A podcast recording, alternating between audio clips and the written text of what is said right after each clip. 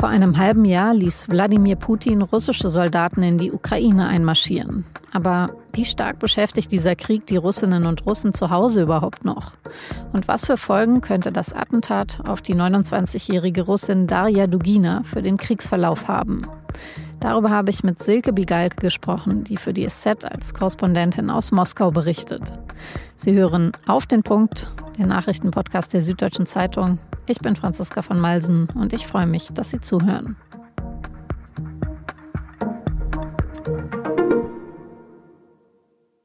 Diese Woche ist es jetzt ein halbes Jahr her, dass Russland in die Ukraine einmarschiert ist. Mit dramatischen Folgen für die Ukrainerinnen und Ukrainer, für die russischen Soldaten, aber auch für viele andere Länder weltweit. In Deutschland zum Beispiel beeinflusst der Krieg ganz unmittelbar die Gasversorgung im bevorstehenden Winter.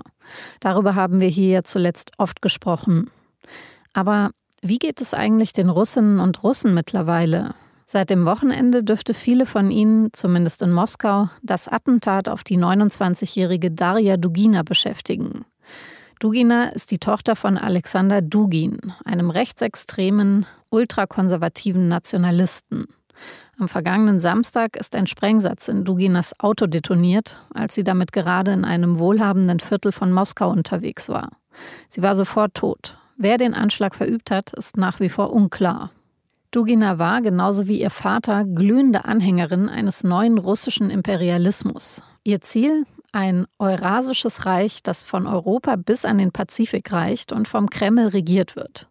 Zwar ist Dugina nicht so bekannt wie ihr Vater, hatte zuletzt aber mit Fernsehauftritten und über Social Media auf sich aufmerksam gemacht und erklärt, worum es beim Krieg gegen die Ukraine in ihren Augen wirklich geht.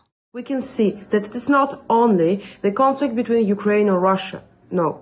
This is the conflict between two civilizations. Es gehe hier also, sagt Dugina, um den Kampf zweier Zivilisationen, wobei die Ukraine sich für die Globalisierung entschieden habe und sich damit dem Imperialismus der Amerikaner unterwerfe. Wer könnte wirklich hinter dem Attentat auf die Ideologin stecken und mit welchem Ziel? Darüber und über die Situation in Russland allgemein habe ich mit Silke Bigalke am Telefon in Moskau gesprochen. Silke, jetzt haben wir länger nicht mehr mit dir gesprochen. Wenn man jetzt in Russland nicht gerade Journalistin aus Deutschland ist, wie hat sich denn der Alltag, wie hat sich das Leben dort für die Menschen beispielsweise in Moskau, wo du ja sitzt, ähm, verändert? Abgesehen davon, dass es jetzt äh, nicht mehr HM und McDonalds gibt, wie stellt sich der Alltag da im Moment dar? Also wenn du nach dem Alltag fragst, muss ich sagen, der ist erschreckend normal. Also dieser Sommer fühlt sich an wie andere Sommer, zumindest die Sommer vor der Pandemie. Die Leute kommen aus dem Urlaub, im September geht die Schule wieder los. In den Parks wird äh, abends gefeiert und getanzt. Also es vor allen Dingen hier im reichen Moskau, man, man merkt da im Alltag erschreckend wenig. Wenn man ein bisschen tiefer gräbt, dann sind eben schon einige wirtschaftliche Folgen spürbar. Also die Sanktionen ich würde jetzt sagen, die haben ihre Wirkung noch nicht wirklich entfaltet, aber was man, was man mitbekommt, sind höhere Preise. Es verschwinden ein paar westliche Produkte aus den Supermärkten. Es wird darüber gesprochen, dass, dass Russen jetzt schwieriger Visa bekommen in europäischen Ländern. Die Flugtickets sind wahnsinnig teuer. Das sind so die, die erst, das erste, was man hier spürt. Aber natürlich rechnen die Experten damit und das wird auch immer wieder in der Presse diskutiert, dass die Sanktionen eben bald noch viel spürbarer werden, wenn Güter fehlen, die nicht mehr importiert werden, wenn Lieferketten zerbrechen, wenn dem Staatshaushalt das Geld ausgeht, mit dem er da gerade noch entgegensteuert. Ja, Stichwort, was könnte sich für Russland alles verändern? Du hast auch geschrieben, dass Putin seine Kommunikationsstrategie über den Krieg insgesamt verändert hat. Wie denn? Also er wirkte anfangs fahriger und emotionaler und hat ja auch irgendwie gefordert, die Ukrainer oder die ukrainischen Soldaten sollten sich sofort ergeben äh, und hinterher äh, haben ja dann Kreml-Experten und auch investigative Journalisten mit Geheimdienstquellen erklärt, dass er anfangs damit gerechnet hat, dass er da wahnsinnig schnell Erfolg haben würde. Und, und dieser Krieg ein paar Tage dauert und dann sei Kiew eingenommen praktisch inzwischen ist klar, dass es so, also es ist so nicht gekommen äh, und man merkt ein wenig, dass sich dieser ganze Apparat jetzt auch darauf einstellt, dass es länger dauert und dass sie auch die Propaganda Putin auch versucht, die Russen darauf einzustellen, dass es länger dauert. Wie machen Sie das denn konkret? Genau, der Krieg an sich ist im Alltag der Russen nicht zu spüren. Ja, also dieses Z, über das wir am Anfang viel gesprochen haben, ist hier in Moskau nur noch ganz selten zu sehen. Also die Botschaft ist, alles läuft nach Plan, ähm, macht euch keine Sorgen sozusagen, aber eben auch, ähm, dass es noch dauern wird und dass es aber von Anfang an so geplant war. Okay, Putin behauptet also nach wie vor, es läuft alles wie geplant, mit dem Unterschied, dass es eben etwas länger dauert. Hat er denn, was jetzt das äh, große Ganze oder das Ziel dieses ganzen Krieges angeht, ist er da nach wie vor bei der Version geblieben, dass es darum geht, vermeintliche Nazis aus Kiew äh, auszuschalten? Oder wie erklärt er seinem Volk, worum es bei der ganzen Sache eigentlich geht? Er sagt, es geht nach wie vor darum, die Ukraine von einem Naziregime zu befreien und die Menschen im Donbass vor einem Genozid zu retten.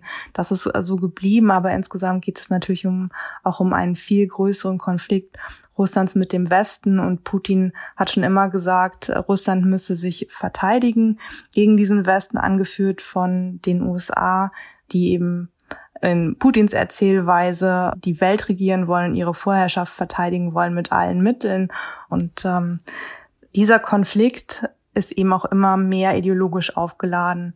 Also es geht nicht nur um, um eine geopolitische Vorherrschaft für ihn, sondern die westlichen Werte stellt er als Bedrohung dar für Russland. Also diese ja, die Freiheit zu sagen, was man will oder zu lieben, wem man will oder zu glauben, was man will oder nicht will, das widerspricht eben dieser Ideologie, die er den Werten, denen er den Russen vorgibt, diese konservativen Werte. Und man kann fast sagen, Zensur ist, ist zu einer Art Tugend geworden in Russland und, und der frivole, unanständige, liberale Westen eine, eine Gefahr dafür. Mhm. Mhm. Du hast geschrieben, dass du nicht damit rechnest, dass es irgendwie in absehbarer Zeit zu Zerwürfnissen innerhalb der herrschenden Clique jetzt im Kreml kommt. Und, und das hat mich dann eben überrascht und eben auch nicht seitens der Wirtschaftselite. Aber warum nicht? Weil, also so wie du gesagt hast, man merkt ja jetzt schon die Folgen auch für die russische Wirtschaft und dass es zumindest Teilen der Wirtschaft deutlich schlechter geht als vor dem Krieg. Aber warum rechnest du trotzdem nicht damit, dass sich da ähm, Widerstand regt? Also zumindest nicht in nächster Zeit Widerstand regt. Die, die Hoffnung ist natürlich, dass durch die Sanktionen diejenigen, die früher von, von dem Regime profitiert haben und immer noch profitieren, dass die durch die Sanktionen getroffen werden, weniger Geld verdienen, nicht mehr nach Europa reisen können, ihre Yachten verlieren, dass, dass es denen wehtut und dass sie im Prinzip diesen Vertrag mit Putin aufkündigen. Also wir unterstützen nicht dafür, machst uns reich. Andererseits muss man ja auch sehen, dass diese Unterstützer Putins jetzt sozusagen auf Gedeih und Verderben an Putin gebunden sind. Ja, also in Europa werden sie keinen Fuß mehr fassen können. Das heißt, ihre einzige Hoffnung irgendwie auf, auf künftigen ähm, Wohlstand äh, sehen sie derzeit nur in Russland. Deswegen sehe ich nicht, woher, ja, woher dieser Anstoß zu dieser Rebellion oder zu dieser Revolution, woher der kommen soll im Moment. Okay, dann sprechen wir doch zum Schluss noch kurz über den Mord an Daya Dugina. Ähm, die Hintergründe dieser Autoexplosion am vergangenen Wochenende, die waren ja zumindest Anfang der Woche noch sehr unklar. Weiß man denn inzwischen mehr? Man weiß nicht mehr. Der FSB behauptet ja, er wüsste mehr. Der FSB hat wahnsinnig schnell eine Täterin präsentiert, eine Ukrainerin. Praktischerweise soll die auch noch zum Azov-Regiment gehören. Also das wird hier in Moskau ja ohnehin mit Nazis gleichgesetzt und, und damit rechtfertigt ähm, der Kreml immer wieder diesen gesamten Krieg in der Ukraine, also den Kampf gegen die Nazis. Insofern ähm, ja, bestehen große Zweifel an, an der Version und an, der, an diesem schnellen Ermittlungserfolg des FSB, zumal auch überhaupt keine Bilder von dieser Ukrainerin existieren. Und Moskau ist voller Kameras, ja, also dass, dass es jetzt keine Bilder von ihr gibt, das ist eben alles sehr merkwürdig, sage ich mal so. Okay, und was spräche umgekehrt dafür, dass es eben äh, beispielsweise der FSB selbst das Attentat verübt hat oder dass eben die russische Führung hinter dem Anschlag steckt? Was wir sehen, ist, wie dieser Tod äh, dieser jungen Frau, dieser Propagandistin, wie der jetzt instrumentalisiert wird. Also sofort ist er von den Kriegsbefürwortern dazu genutzt worden zu sagen, jetzt muss man erst recht Härte zeigen im Innern, also innerhalb Russlands, aber auch noch mehr Erbarmungslosigkeit der Ukraine gegenüber. Der Vater hat sich hingestellt und gesagt, meine Tochter hat ihr jungfräuliches Leben geopfert auf dem Altar des russischen Sieges. Jetzt, jetzt gewinnt auch da haben wirklich alle namhaften Propagandisten hier und, und der Außenminister und Putin selbst hat da ja Dugina ja noch posthum einen Tapferkeitsorden verliehen, haben da in dieselbe Kerbe geschlagen und, und gesagt, jetzt müssen wir noch, ja, noch entschiedener gegen die Feinde Russlands vorgehen. Silke, dann vielen Dank für deine Eindrücke aus Moskau und schöne Grüße. Danke.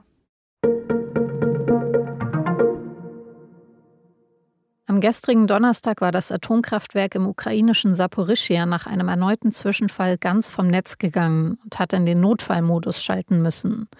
Jetzt konnte einer von sechs Reaktorblöcken wieder ans Stromnetz angeschlossen werden. Das hat die Betreiberfirma verkündet.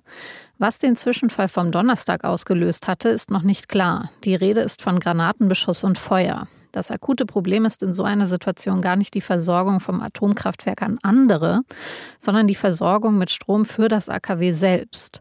Die Reaktoren dort brauchen selbst auch Strom, um die Brennstäbe zu kühlen, sonst droht eine Kernschmelze. Laut Betreiber wurde das Atomkraftwerk zwischenzeitlich über eine Notstromleitung von einem benachbarten Wärmekraftwerk versorgt.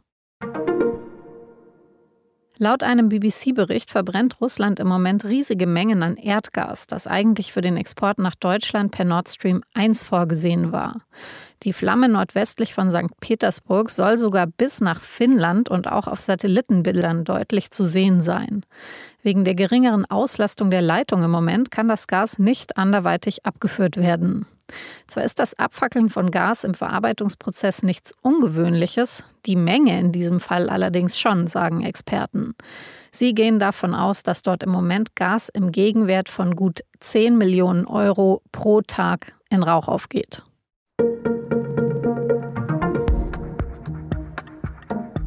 Hat Ihnen schon mal jemand den tollen Satz gesagt, jetzt nimm es doch nicht gleich so persönlich? Also, mir hilft es in dem Moment dann auch nur selten weiter. Aber warum machen wir das überhaupt, die Dinge persönlich nehmen?